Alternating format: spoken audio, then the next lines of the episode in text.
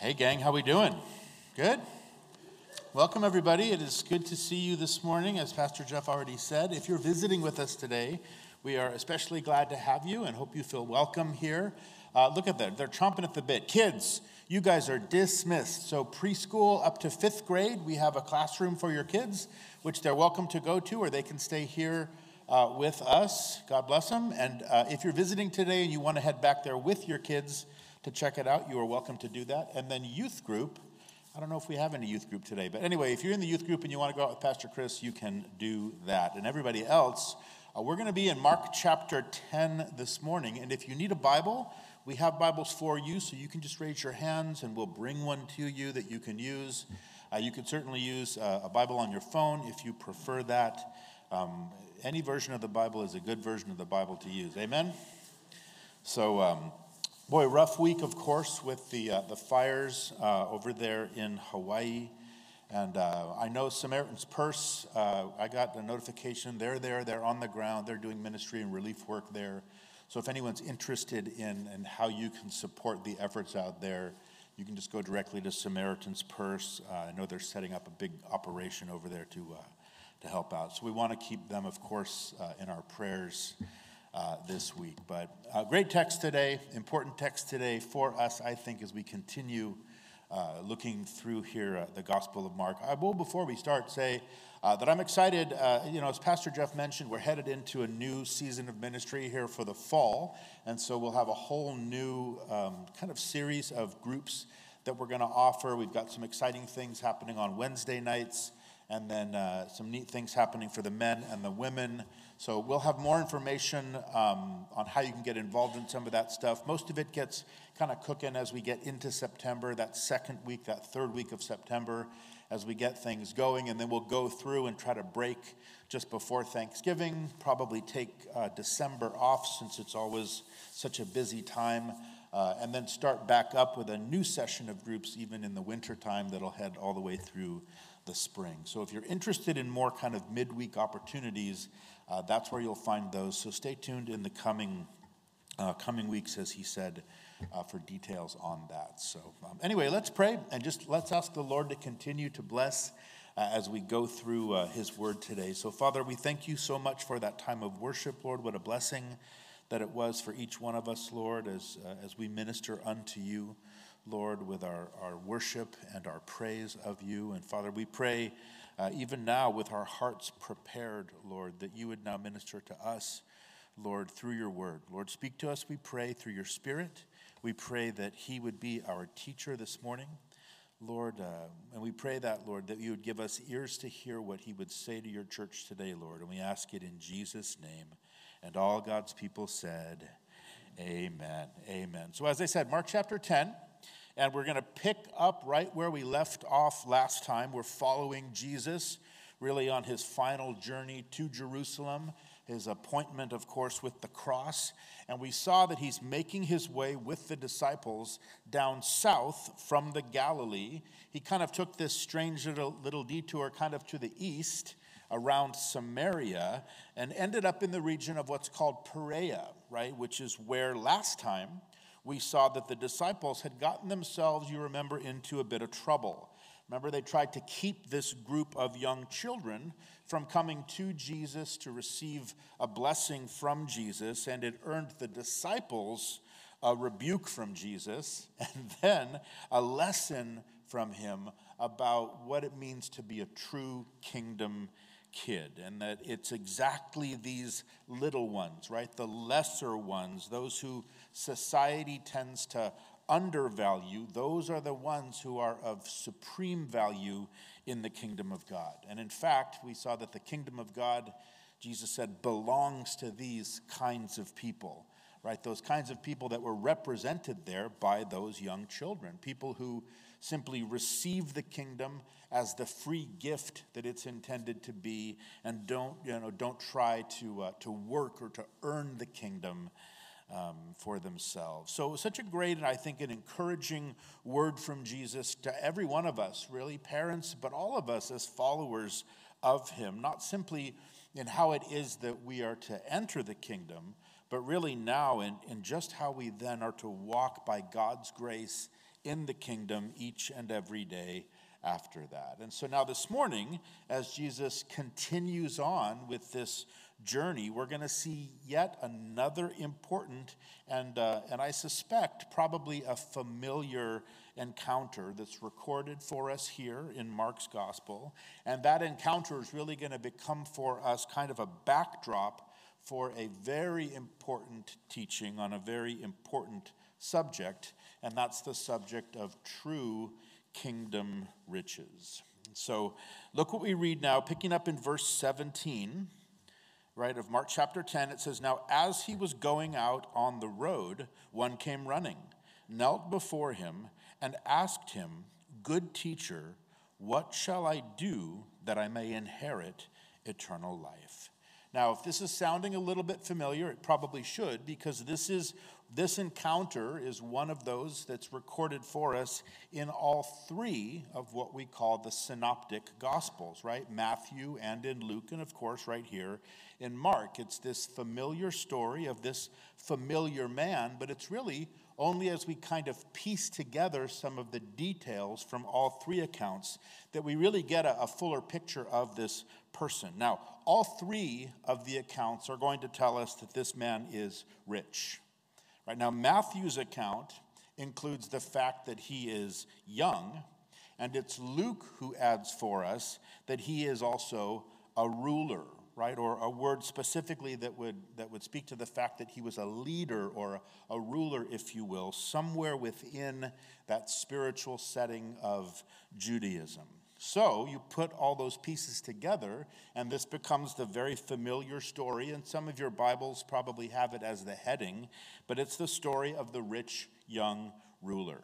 And as we said when we started, it's not only a very familiar story, but it's also a very, very important story, right? In fact, the, the fact that it's told in all three of the synoptic gospels, I think, highlights for us how important it is that we know what Jesus is about to teach us, which is really the mind and the heart of God on the important subject of riches and wealth. And I think especially this message is so relevant to each one of us because of this incredibly affluent culture that we all find ourselves living in. Right? We live in a culture where both the richest man in the world, right, currently Elon Musk, as well as reportedly the youngest billionaire in the world, who is apparently Kylie Jenner, right, of the Kardashians fame, both of these people, like these are role models for us as a society, right? And so many people in our culture are just conditioned, right, just simply to love money. And it's that love that we that we'll see today can surely have some very serious and some very eternal consequences. But let's not get ahead of ourselves, because look back here at this verse, this description that we've put together of this man, because this guy, he's got it all. Right? He is young, he is wealthy, and he has power. Right? He has all the things that the world tells us are going to satisfy us in life. And yet, the first thing we see here is that it simply doesn't satisfy him. So much so, we get this sense that there's this urgency with him, right? Here it says he comes running up to Jesus. Right, so you just kind of picture it in your minds, right? Or, or you look at the screen, right? But he runs up to Jesus and he kneels down in front of him, right in the path of where Jesus was walking down the road right? Because this man has this burning question in his heart, and he knows that Jesus has the answer. And again, I think what that tells us is that not only is he rich, not only is he young, not only is he a ruler, but he's also wise. Because he has this very important question on his mind. He has a spiritual question on his mind. And so he brings this spiritual question to the, the highest place you can ever bring a spiritual question, and that's to Jesus himself. Right? And it's a good thing because this was a question of life and death, right? Good teacher, what shall I do that I may inherit eternal life? Right? That's a heavy question. Right? So again, he's not only young, he's not only rich, he's not only powerful, he's not only wise, but he is thoughtful. And so he brings this very thoughtful, this eternal question, right? What must I do? He's got all of these things. He has got it made. He doesn't have, I bet this guy doesn't have half the worries that 95% of us in this room have right? As we kind of trudge our way through life just trying to make ends meet. But everything probably for him has been covered. He's got security from one end of his life to the other. There's probably nothing he can't afford to buy, there's nothing he could possibly want. And yet he knows that there is something missing. And I, what I think is so intriguing about this guy is that this isn't usually the kind of person who has great questions in life, we see this kind of person as the kind of person that has all the answers to the questions in life. And yet, here he is, he's thinking about eternal life. He's thinking about eternity. He's thinking about life, and he's thinking about death, and he's thinking about what happens after death.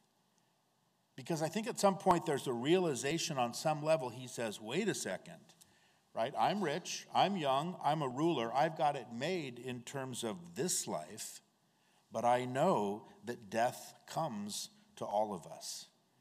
And what I don't know is what I have to do to secure myself the same kind of a wonderful position in the life to come, right? Life on the other side of the grave.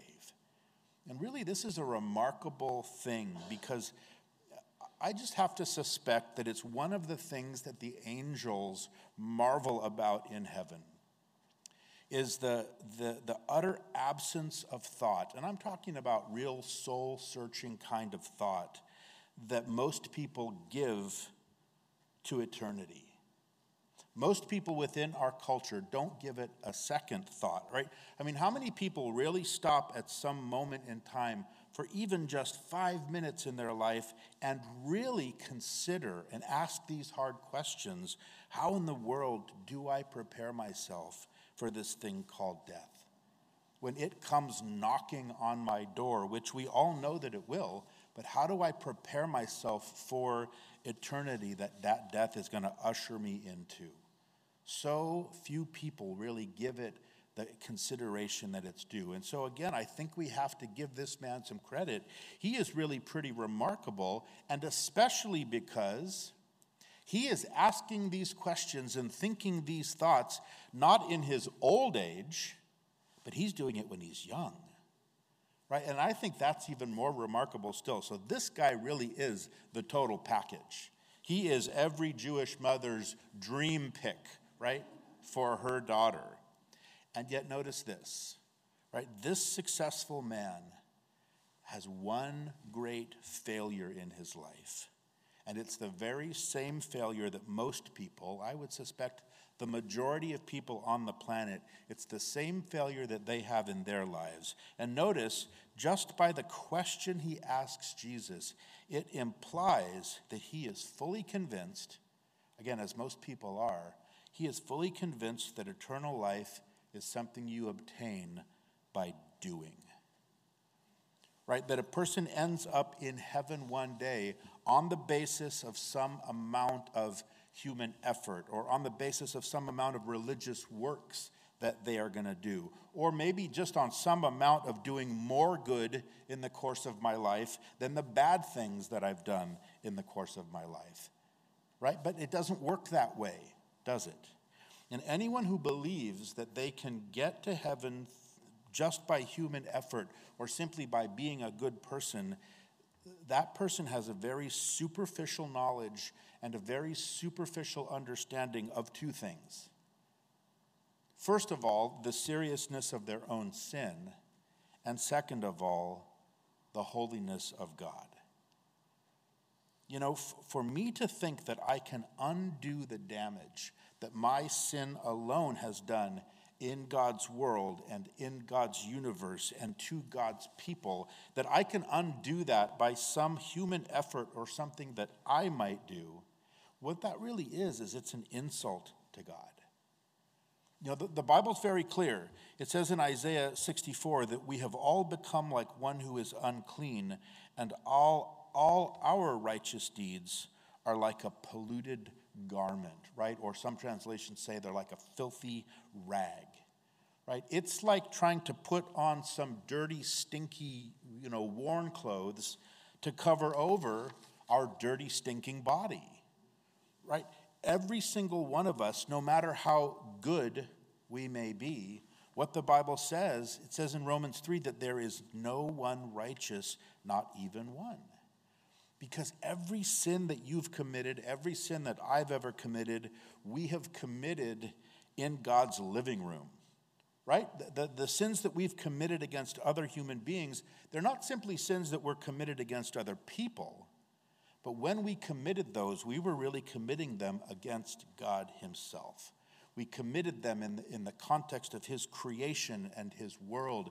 We violated His laws, we violated His rules, and we rebelled really against His goodness.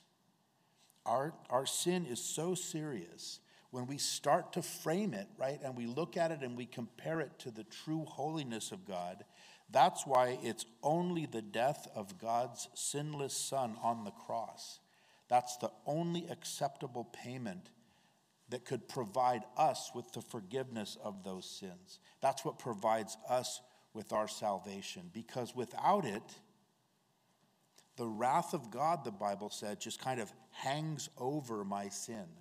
It's like an unpaid debt.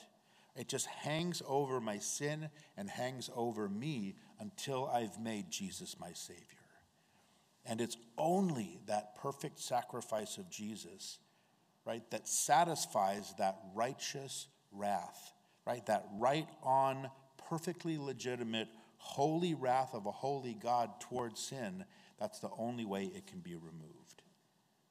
And yet, somehow, most people think that there's something we can do ourselves to earn our forgiveness. That's the majority view in this world. And it's ingrained in us, it's part of our very fallen nature, and it's also perpetuated, isn't it, by false religious systems everywhere. And what people want, what people want in order to get out from under it, and what we're going to see this man wanted, and Jesus knew it, but what people want as an answer to the problem of their sin, they want a list. Right? Just give me a list.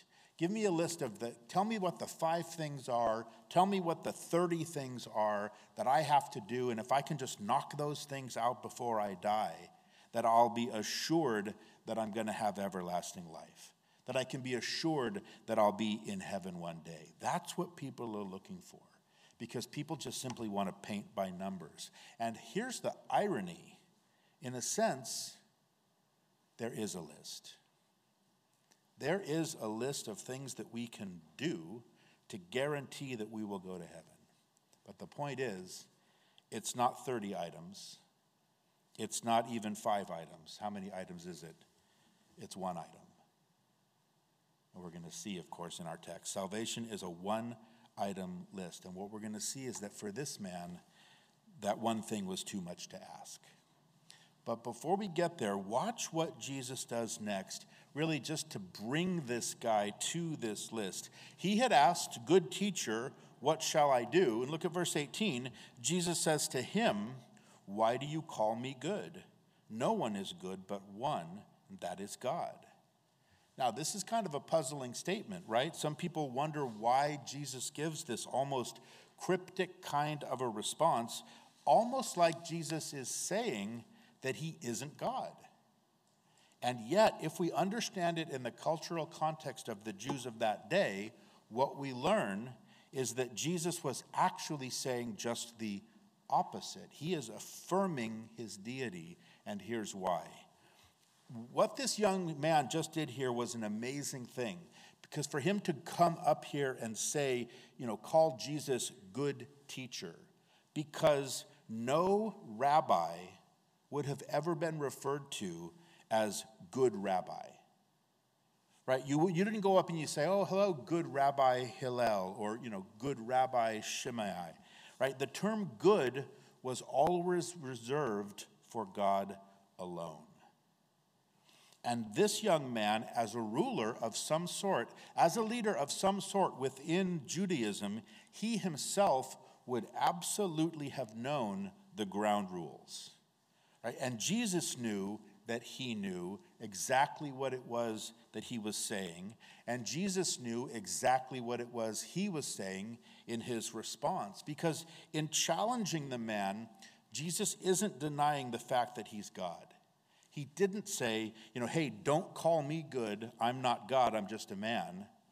What he did say is, why do you call me good when there's no one who's good but God? Right? Because it could only be because on some level you believe that I am God. And what Jesus is doing is he's really preparing this young man for the conversation that's going to follow. He's saying, Look, you come to me and you ascribe this title to me that indicates that you believe that the answer that I'm about to give you is divine. Now, what I want to ask you is are you still going to believe that after I give you the answer that you're not expecting? Right? He's not denying that he's God, he's kind of just challenging how much authority is this young man going to really give his answer when it doesn't turn out at all the way he wants? And so now, with that kind of established, watch the way Jesus, right, the master teacher, now Jesus, the one who knows our own hearts better than we know our hearts, watch the way he starts to guide this remarkable young man to the most important truth and the reality that he would ever hear. So the man had asked, What should I do? And here's Jesus' answer in verse 19. He says, You know the commandments do not commit adultery, do not murder, do not steal, do not bear false witness, do not defraud, honor your father and your mother. And this guy's thinking, Yes, here's the list. Right? This is the list that this guy wanted. Now, the list for you probably should sound a little bit familiar because what did Jesus just do? Well, he simply just quoted from the Ten Commandments at least half of them. Because what Jesus sort of did here is he started kind of in the middle of the Ten Commandments, in that all the six commandments that Jesus just quoted are found on the second tablet of the two tablets that God inscribed of the Ten Commandments that he gave to Moses. Understand, the first tablet had the commandments that all had to do with man's relationship with God himself right? It was the vertical relationship with God. Now, the second tablet of the law of Moses had all the commandments that had to do with man's relationship with his fellow man, right? The horizontal commandments. So, by the way, you've got the vertical commandments and you've got the horizontal commandments, and they make a cross because all the law was fulfilled in Jesus. But here, right, Jesus just kind of throws this guy, it's kind of like a softball pitch, right? He says, okay, let's start this off. Let's see how well you've been performing in your relationship with other people. And so the man answered Jesus next in verse 20, and I think he gave Jesus exactly the answer Jesus knew he would give. It says, He answered and said to him, Teacher, all these things I have kept from my youth. Right? Hey, from the time I left my youth, right, and became an adult. In the Jewish culture, that would have been at the age of 12 at his bar mitzvah. But he's saying, from that time, I have kept all of those commandments. And that seems like kind of a tall order. And yet, when you look at the list, it is at least possible. Right? He hadn't killed anyone. He hadn't stolen anything. He hadn't taken another man's wife. He hadn't lied. He hadn't cheated. And he had always respected his parents. Now, we might not think this is likely, but we have to say it is at least possible. And also, we see Jesus just doesn't contest the statement. Right? He doesn't question the guy like, really? You know, he doesn't do that.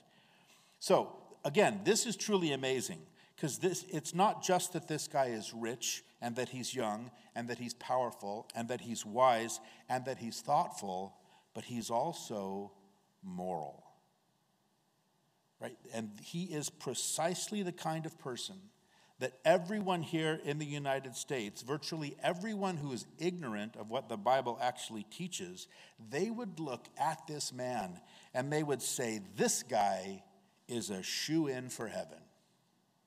What is he even worrying about? And they just assume that Jesus would say, Hey, you know what? You're doing great. I mean, if you can't make it in, who can make it in, right?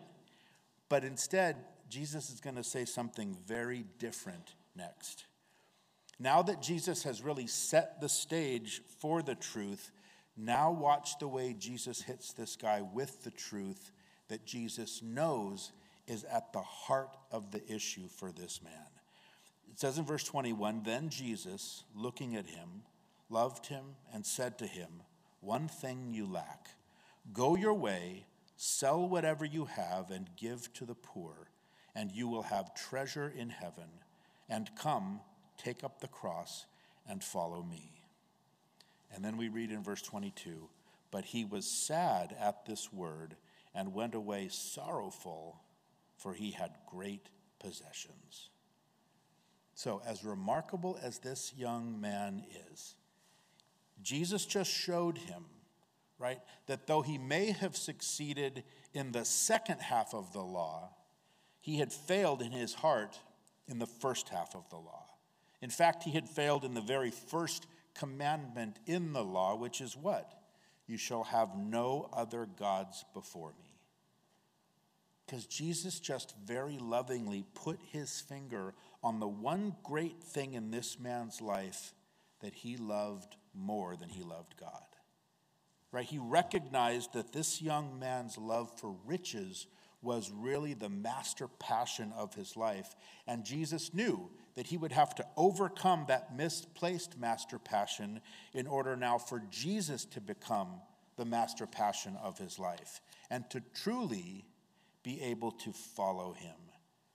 In fact, if you write in your Bible, I want you to look at, I want you to make note of, I want you to just circle those little three words at the end of verse 21 because they most simply answer the question that the man had asked in verse 17. He said, What shall I do that I may inherit eternal life? Follow Jesus. That's the one item on the list. So, this is a simple answer, right, to a thoughtful, eternal question. What must I do to inherit eternal life? Follow Jesus. Right? We need to become a follower of Jesus now in this life in order to be able to follow him into that life to come. And Jesus recognized, right, in the, in the uniqueness of this man's life, he recognized that his wealth was going to be just an insurmountable obstacle in and of itself for him to ever really come to know God and to follow him in a saving way. And so everything, all that stuff, just had to be taken out of the equation completely. Now, before we go too much further, I need to make this point, and we're going to see it more as we go on. But what Jesus is saying here to this man does not apply to everyone who wants to follow him. Right? This encounter does not have a, a, universal application. There are many rich people that Jesus ran into who did follow after him. Right? Many rich people who have wealth, and that wealth doesn't become an obstacle to them coming to know God and, and walking with God and living for God. But Jesus recognized that this was going to be a real problem for this young man personally and specifically. I want you to notice the way, look in verse 21. I want you to notice the way that the Holy Spirit specifically emphasizes the uniqueness of the answer that Jesus gives. It says, Jesus, looking at him, loved him and said to him. Right? We see this repetition of that word him. And no doubt by this point, there was a crowd certainly that had assembled and was watching this whole exchange. And notice Jesus doesn't say to the crowd, You all need to sell everything. But he looks at this man and he says to him personally, He says, You need to sell everything. And he says it because he loves him. And that detail that Jesus loves him, that's an interesting detail that's only recorded for us here in Mark's gospel. And why is that? Well, once again, I think the answer is Peter, who we've talked about. Peter was probably the, the one who provided to Mark any of the eyewitness testimony for, for Mark's gospel account. And I think that this moment really impacted Peter probably for years to come. Right? Peter's there, right? He sees this, and Peter could see in this moment that there was something very special happening here between Jesus and this young man. And of course, we know that Jesus loves everybody. Right? But in this moment, there was something individual and something very personal that was happening here, as we said, as Jesus just put his finger lovingly right on the heart of this man's issue. He identified, because he loved this man, he loved him enough to identify the one single thing that he knew was standing in the way of him really following after him. And for him, as we said, it was his great wealth. But for you, it might be something else entirely. Right? For some, it's ambition. For some, it's self sufficiency. For others, it may be some specific sin or some particular relationship that you don't want to walk away from, and you're effectively placing that thing ahead of Jesus. Whatever it is in your life, you can be sure that you probably already know what it is. Because I bet that Jesus has already lovingly put his holy finger right on that issue through the conviction of his Holy Spirit. You know what it is. And he's calling you and he's calling me to get that thing out of our life, right? Remove that obstacle from our life and just demonstrate repentance around that thing, right? To change the way we look at that thing, we, to turn from that thing in our life around that issue at whatever cost there is to our life so that we can be freed up to follow him. You know, Jesus wasn't being somehow especially hard on this man.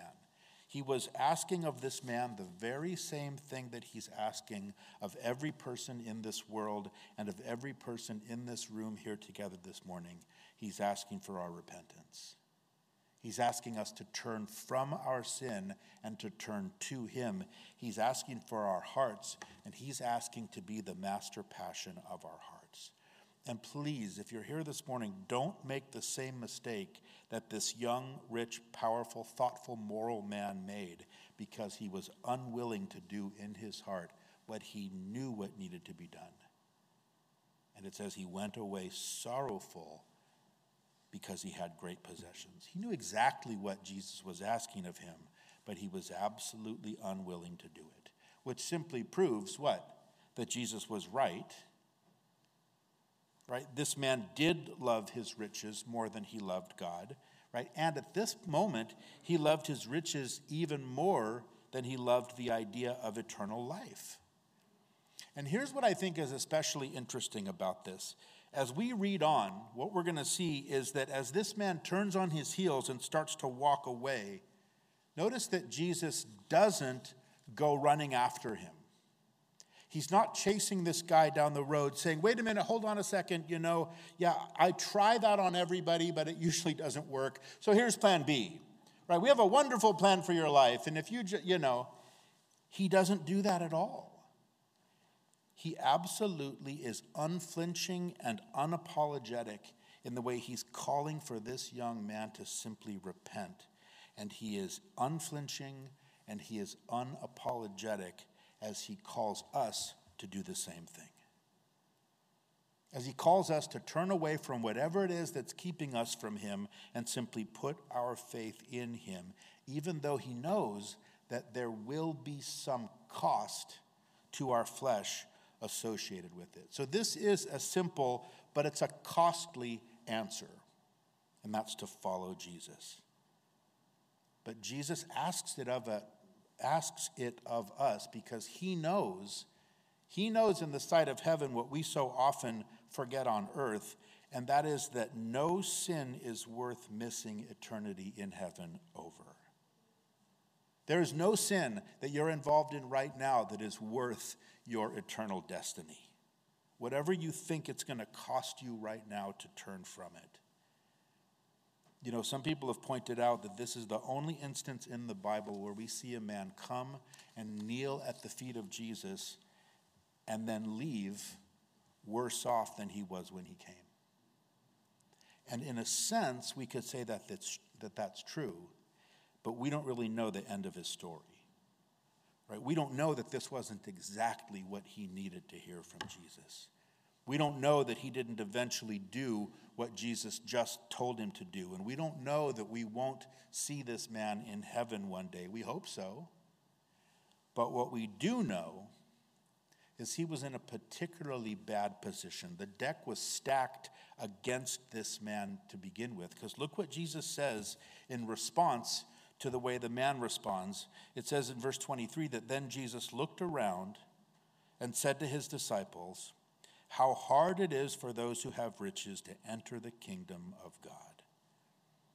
So Jesus is kind of recognizing aloud right, for the benefit of yet another important teaching moment for his disciples, right? He wants the disciples to learn from what they had just witnessed happen with this rich young ruler. And what he wants to teach them and to teach us is really the peril of riches, right? The danger of riches.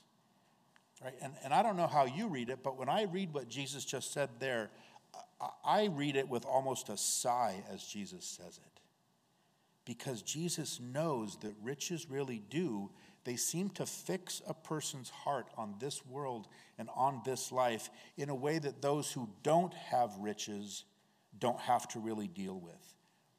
Right? Riches take a person's eyes off of eternity, which is why we see Jesus and we see the Bible address this issue over and over and over again. Here's a fun fact for all the engineers and the analysts in the room this morning. Did you know that throughout the scripture there are 490 verses that deal directly with, with faith? There are 500 or more that deal with prayer, and 2,000 verses that deal with money.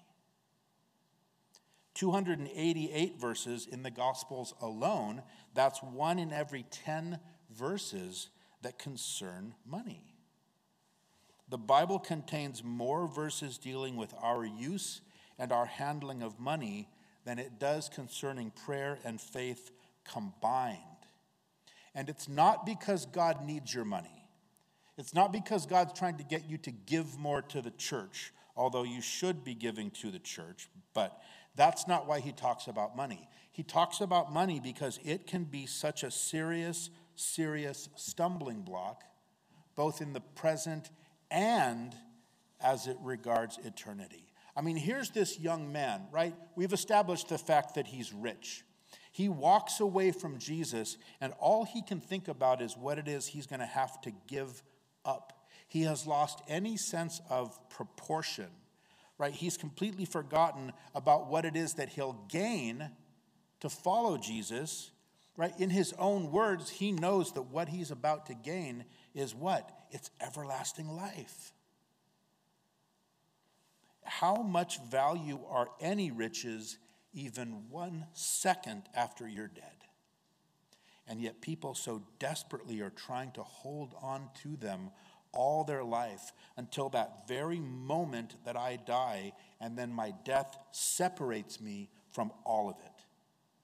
And at that moment, I've not only lost all of my riches, but I have now gone into eternity facing a horrible eternity of judgment because I tried to hold on something that I was supposed to have left at death's door. Right? You've probably heard it said that you've never seen a hearse pulling a U haul. It just doesn't happen. It absolutely doesn't make any sense. But so often a person really can love their money more than their own soul. In verse 24, it says that the disciples were astonished at his words. But Jesus answered again and said to them, Children, how hard it is for those who trust in riches to enter the kingdom of God. It is easier for a camel to go through the eye of a needle than for a rich man to enter the kingdom of God. Now, Jesus looks at this guy, these guys, right? It's not hard for him to see that he has just blown their minds yet again. So he follows it up with this very vivid picture, this whole camel and this needle, because he's really trying to drive this point home. Now, some people have tried to kind of soften the picture here that Jesus was using. And you may, maybe you've heard it in a sermon or maybe you read in a book that, you know, he's not really talking about the eye of a needle, like, you know, a, a needle and thread, kind of a sewing needle. But, you know, they say that there was a small gate in the walls of the city of Jerusalem, and they call it the eye of the needle gate. And they'll show you this picture right here. And they would say that that gate would only be open at night when all the main gates of the city were closed. And you know, as people arrived to the city of Jerusalem after the gates were closed, and they would oftentimes come on camels. But in order to get through that gate, of course, it was a challenge. So what they would have to do is they'd have to strip the camel down right? Take off everything that the camel was carrying, take off all the burdens. And then if the camel got down on its knees, then the camel could kind of you know, kind of wiggle its way through the gate so that they end up saying that you know if you just you have to strip yourself down and if you do that you can wiggle your way into the kingdom. Now aside from the fact that it's debatable based on archaeology and based on history whether this needle gate ever actually existed because it certainly didn't exist when they were able to take a picture of it by the way but whether it actually ever existed, the bigger problem with this explanation is that we don't wiggle our way into the kingdom of God. That is hardly what Jesus could possibly have been trying to communicate here. Jesus was talking about a real camel, he was talking about a real needle, and Jesus was telling us that this is impossible. Right? The illustration makes it clear that it's an impossibility for those who trust in riches to ever enter into the kingdom. Why? Because trust in riches robs us of trust in God. And the gospel of Jesus is all about trust. It's all about faith. It's all about us coming to Him in our desperation and our brokenness and our poverty and trusting in Him for our salvation, and then walking with Him once we're saved in the very same way walking with Him in this moment by moment kind of a dependence on Him where we're focused on Him and where we're seeking after Him for our daily needs. You guys know that it's true, just like I know it's true. There is nothing that improves our prayer life like when the balance in the bank account gets a little bit low. And suddenly we are focused on God and we are conscious of God in an entirely new way than we had been before that, at least until the next payday and then we go back to trusting in what? The bank balance. Instead of living and instead of walking by faith in Him. So the camel and the needle picture was meant to be startling, it was meant to be shocking, and it was. Because look at how the disciples respond next. In verse 26, it says that they were greatly astonished, saying among themselves, Who then can be saved? Notice, you guys, in verse 24, they were regular astonished. By the time we get here to verse 26, they are greatly astonished. Now, understand, as we've said of the disciples, these guys, by and large, were just a product of their upbringing. They were a product of the Jewish culture of their time. And what the rabbis effectively taught was that your wealth was a direct sign, it was in correlation with God's blessing on your life. It was basically their version of the prosperity doctrine, just like we have a prosperity doctrine even in the church today. And it was, and it still is, based in a way on the Old Testament law. Because under the law of Moses, God did promise blessing to those who obeyed him. So, what the rabbis kind of did is they twisted this all around and they said, look, if you're rich, God must like you a lot. And God must like you just a little bit better than he likes those other people who are poor. And this was really a convenient teaching because most of the religious leaders of that day were filthy rich. So the conclusion that they're drawing, right, kind of the logical outworking of their thought, was that of course rich people are going to heaven. Look at the way God is manifesting his great favor on them even now. Look at how rich they are. And again, the problem isn't with riches. The problem is not when we possess possessions, but the problem is what? When our possessions possess us right? The problem is when we put our focus on the gift and we take our focus off of the giver, when it's so much of our security and our identity and all of these different things really got, start to get wrapped up in that. That's the peril of riches. And it's just a symptom of our stinking fallen nature, right? It's the lust of the flesh and the lust of the eyes, and it's the pride of life, all wrapped up in our wealth and our insatiable desire to always have more of it. And so strong is that pull that Jesus is very clear that it is a real obstacle for a person who is rich to become a Christian. Now, we're talking like camel through the eye of a needle kind of an obstacle. But, it says in verse 27, Jesus looked at them and said, with men, it is impossible, but not with God. For with God, all things are possible. And we think, phew, thank you, Jesus, right? There is a way. Now, I once heard it said, and I think it was said so well you can get a camel through the eye of a needle, you just have to grind him up really, really small. Right? But isn't that what God does? Right? Isn't that exactly what God specializes in in each one of our lives? Right? In spite of the peril of these riches, there's always the possibility of God. Right? Now, you might be sitting here this morning and you may be a rich person. And if you are, don't raise your hand, please. You know. The truth is that all of us in this room are wildly rich by the world's standards right?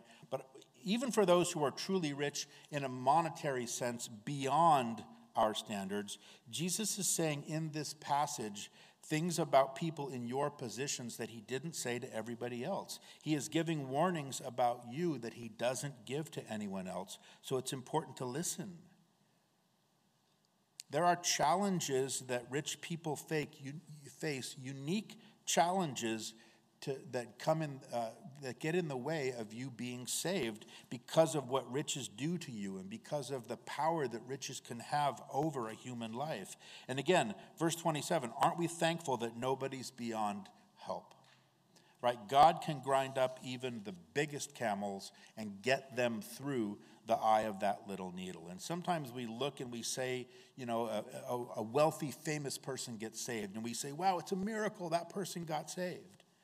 I mean, the truth is, it's a miracle that anybody gets saved. Right? Every person that gets saved, it's a miracle. But there is a sense which Jesus is saying here that it actually is a special kind of miracle when a person who's rich gets saved. He's saying that there is a way, even of dealing with the rich, to bring them to that place where their, their riches are no longer what they're trusting in, and thereby they can enter into the kingdom of God. And we know for a fact, right, wealthy people do, extremely wealthy people do enter into the kingdom of God. So, how does it happen? Well, if you're rich, pay attention, right? Based on what Jesus says here, it happens when their wealth isn't their savior, but it's their servant.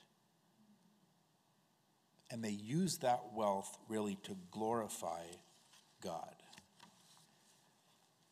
I could point out a number of people sitting in this room right now this morning who are very well off. And of every one of them, I will tell you they are extremely kingdom minded. They are so very kingdom minded with their wealth. They make stuff happen in our ministry, they make stuff happen all over the world. And each of them are such beautiful examples of what happens when God gets a hold of a heart like that the way that God can shape the priorities of a heart that's submitted to Him, and the way that He can order the priorities in their lives. And let me say this clearly God is not against wealth. God is not against money. God is not against us having money. What God's against is when money becomes our identity and when money becomes that master passion of our lives. There's nothing inherently wrong with money, although we have all heard people who will misquote the Bible as they bash on money. Especially right in this current cultural moment when we're in, where the, there's this attack on capitalism with this push towards socialism. But very often you'll hear people misquote what the Bible says. And what do they say? They say, well, you know, the Bible says money is the root of all evil. And that would be great, but it's not what the Bible says.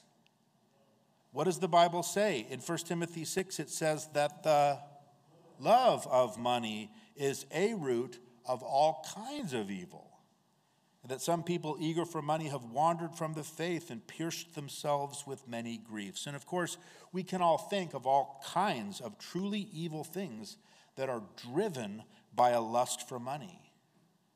Right? The obvious one the drug trade, sex trafficking, businesses, manufacturing that oppress people and harm people in order to make more money. But that's not the fault of the money, right? It's the fault of the people who are lusting for it. Because wealth represents power, wealth represents opportunity. But understand that very same wealth and that very same power can be used in a kingdom sense to create kingdom opportunity when we look at it from the perspective of heaven. You know, if you kind of back up and you read the verses that come just before the one we just read, it's in 1 Timothy that Paul really gives us what should be our whole perspective on money. It says that he says that godliness with contentment is great gain. He says, We brought nothing into the world and we can take nothing out of it. But if we have food and clothing, we will be content with that. Those who want to get rich fall into temptation and a trap and into many foolish and harmful desires that plunge people into ruin and destruction.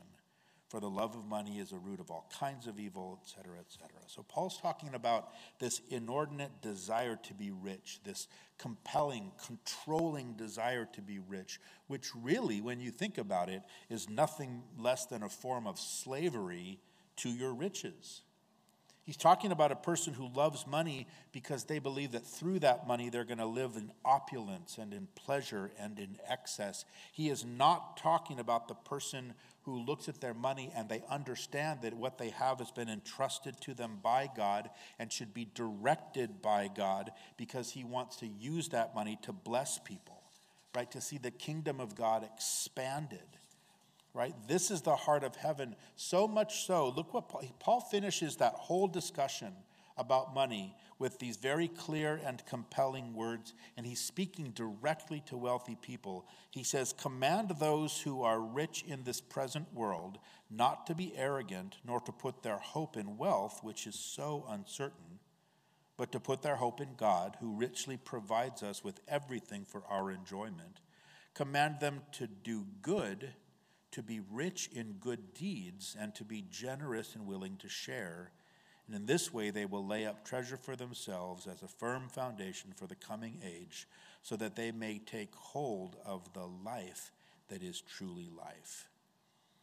Now, here, this is important because in what Paul just said, Paul is acknowledging in this exhortation that there were some of the early Christians to whom he was writing who were very rich. And notice, he doesn't condemn them for it, but what he does is he commands them not to be arrogant, not to put their hope in those uncertain things, but to put their hope where it belongs in the God who richly provides for us and gives us everything that we need. So, can Christians be rich? Yes, absolutely. But we're not to boast in it or trust in it, but we're to trust in the Lord because that's where we find life. And I think that that statement there, look at the end of that verse again, that's that sentiment of taking hold of the life that is truly life. Right? Some translations say, take hold of the life that is real, or that they will know what true life is like, or that they will keep their hold on the life that is real. And I think certainly it speaks of life eternally, but I think just as well it speaks of life presently.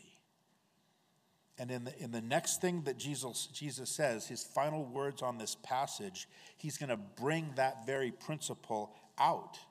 Right now, he's about to answer our good friend Peter. Look what Peter is quick to point out, verse 28.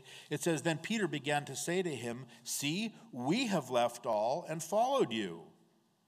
Now, the good news here is at least we know that Peter's tracking with Jesus. He's like 100% on this message, right? And Peter's thinking, Whoa, wait a minute. The thing that Jesus just said that this rich young ruler should do that he isn't willing to do, we've already done right? Like props to us. Where's the pat on the back, Jesus? Peter is never going to miss a moment, like, you know, without at least piping up about it. Verse 29 Jesus answered and said, Assuredly, I say to you, there is no one who has left house or brothers or sisters or father or mother or wife or children or lands for my sake and the gospel's who shall not receive a hundredfold now in this time houses and brothers and sisters and mothers and children and lands with persecutions, and in the age to come, eternal life. So, this isn't simply about eternal life eternally, this is about abundant life presently. It was John chapter 10, one of my favorite verses, John 10 10. Jesus said, I have come that they may have life and that they may have it what? more abundantly. So that's life eternally and life here and now abundantly. And that life only comes as we learn to let go of those things that keep us tethered to this world and this life, including our wealth. But what we gain, Jesus says that what we gain in exchange for that even now, presently, during our time here on this earth, it is so much than we would ever give up, right? This is true kingdom riches eternally and presently. Some of you are familiar, there's a missionary named Jim Elliot, and he was martyred for his faith in 1956. He was actually murdered by a tribe of very remote people who lived in eastern Ecuador, and he and his team were trying to bring the gospel to them. And prior to that, he had written in his journal seven years earlier, in kind of a, a very prophetic way, he wrote this. He said that he is no fool who gives what he cannot keep to gain that which he cannot lose. And of course, we look back now in light of his martyrdom, and we understand it in the context of his death. But it's true, actually, in reality, for our lives. Because Jesus is very clear here. Again, look in verse 30. It's not just that we only gain in the age to come, but he's very clearly, he says that we shall receive a hundredfold now in this time. Right? And this kind of thing is going on all over the world today, where there are places where people do have to give up everything to follow after Jesus. And if it's not everything, sometimes it's very significant parts of their life and significant relationships that they have to give up to do it. But he said, now in this time, right? In this life, you'll have houses and brothers and sisters and mothers and children and lands with persecutions. Because what happens is that when we are born again and we become a part of the kingdom of God, whatever we might lose materially as a result or lose in terms of relationships because of that, Jesus says we're going to gain so much more to replace it. Because what we gain is we gain everything that belongs to everyone who is part of the body of Christ. We gain a number, we gain multiple mothers and brothers and sisters and fathers. We gain all of these other people who are around us as family to speak into our lives and who commit themselves to helping us and to sharing with us what they have when we lack as we come in and we're now part of that family. And I think that verse 30 here is a really convicting verse for us as Christians, and especially as Western Christians, and even more so as American Christians, because here in the West, nowhere more so than in the United States, we are very, very independent people. We don't play well with others. Right? We don't really live and function in community like so many other cultures in the world do. And for the most part, because we've been born and raised in a nation that, that was at least founded on this Judeo Christian ethic, the truth is we haven't yet faced any kind of a great persecution for our faith. Right? In the sense that it really costs us relationships where people are shunned and put out of families because they confessed Christ or it costs us our wealth or our entire livelihood because other people in the community refuse to do business with the Christians, right? Our wealth isn't just confiscated. Well, no, no, our wealth is not confiscated. but in other parts of the world, this happens. And yet, the truth is, because it doesn't happen here, because it's not part of our experience, we don't take seriously and we really don't treasure this community that we have in the body of Christ.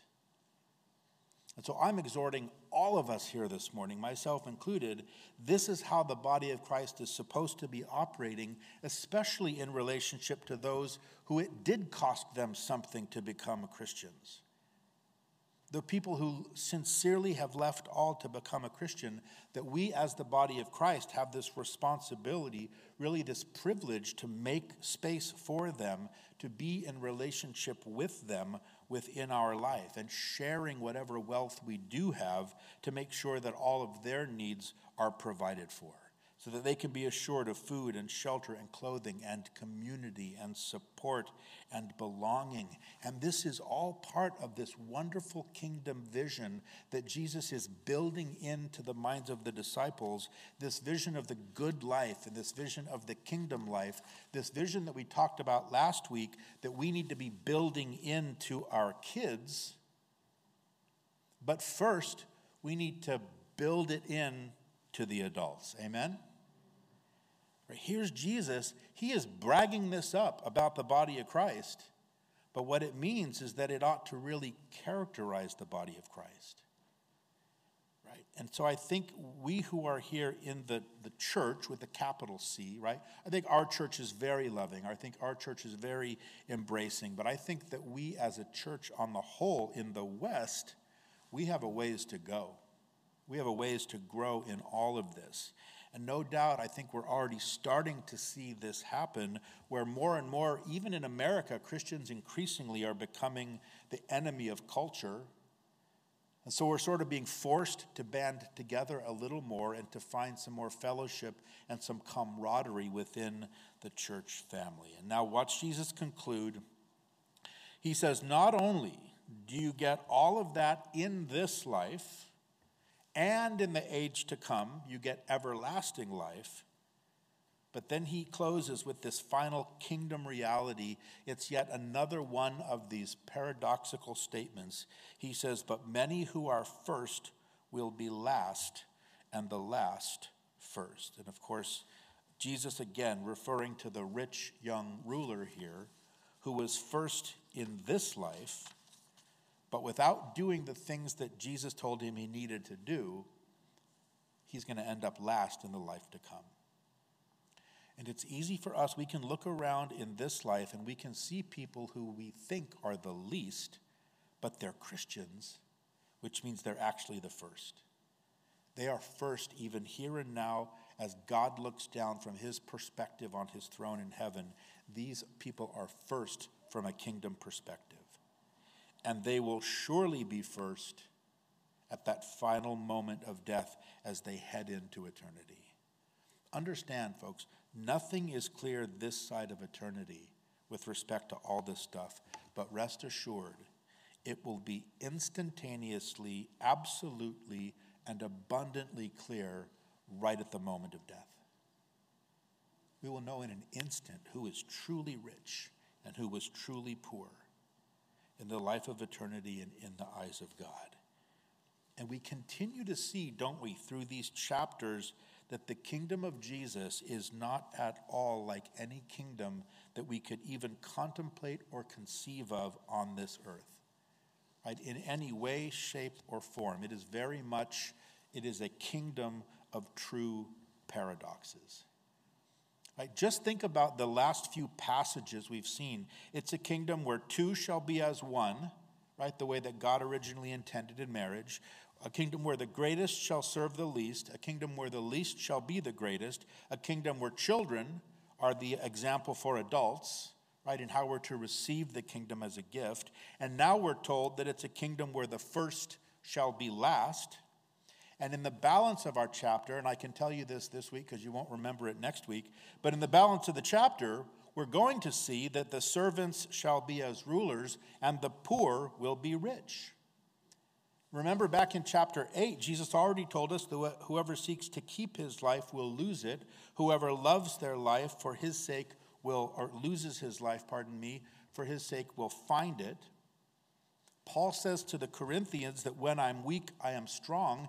And then Paul highlights, I want to read this whole thing. He highlights all of this as he writes to them. He says, We are treated as impostors and yet are true, as unknown and yet well known, as dying and behold we live, as punished and yet not killed, as sorrowful yet always rejoicing, as poor yet making many rich, as having nothing yet possessing everything.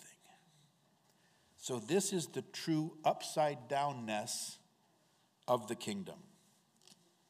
This is the upside downness that we are called to be part of and to really live in. This is the vision that we need to cling to and that we need to rest upon and that need we need to walk in every day by faith. Right? We need to trust that these paradoxes, all of these beautiful paradoxes about the reality of this beautiful, one of a kind kingdom, we can trust that they are as sure and as solid as our very salvation itself. Because it's only then when we do that, that's when we really start to discover the true kingdom riches that we have. That's when we really start to discover just how really stinking rich we really are in all of these things. And not just in eternity to come, but even here, even now in this present age. Amen? Amen. So, Father, we thank you, Lord, for your word, and we thank you, Lord, as challenging as it can be. Lord, we thank you for the encouragement. Lord, we do pray that, that if there are any rich young rulers amongst us here in the room this morning, Lord, we pray that, the, that your word would sink deeply into our hearts and find good soil, Lord, that we wouldn't simply walk away sorrowful for we had many possessions, Lord, but we would really take to heart the things that you speak to our heart. And Lord, that we would uh, turn to you. Lord, may there be nothing that's an obstacle for us in following after you. We pray that you'd help us. Search our hearts, we pray, Lord, as we worship. And we ask it in Jesus' name. And all God's people said, Amen. Amen. Let's stand up and let's uh, worship the Lord one more time together.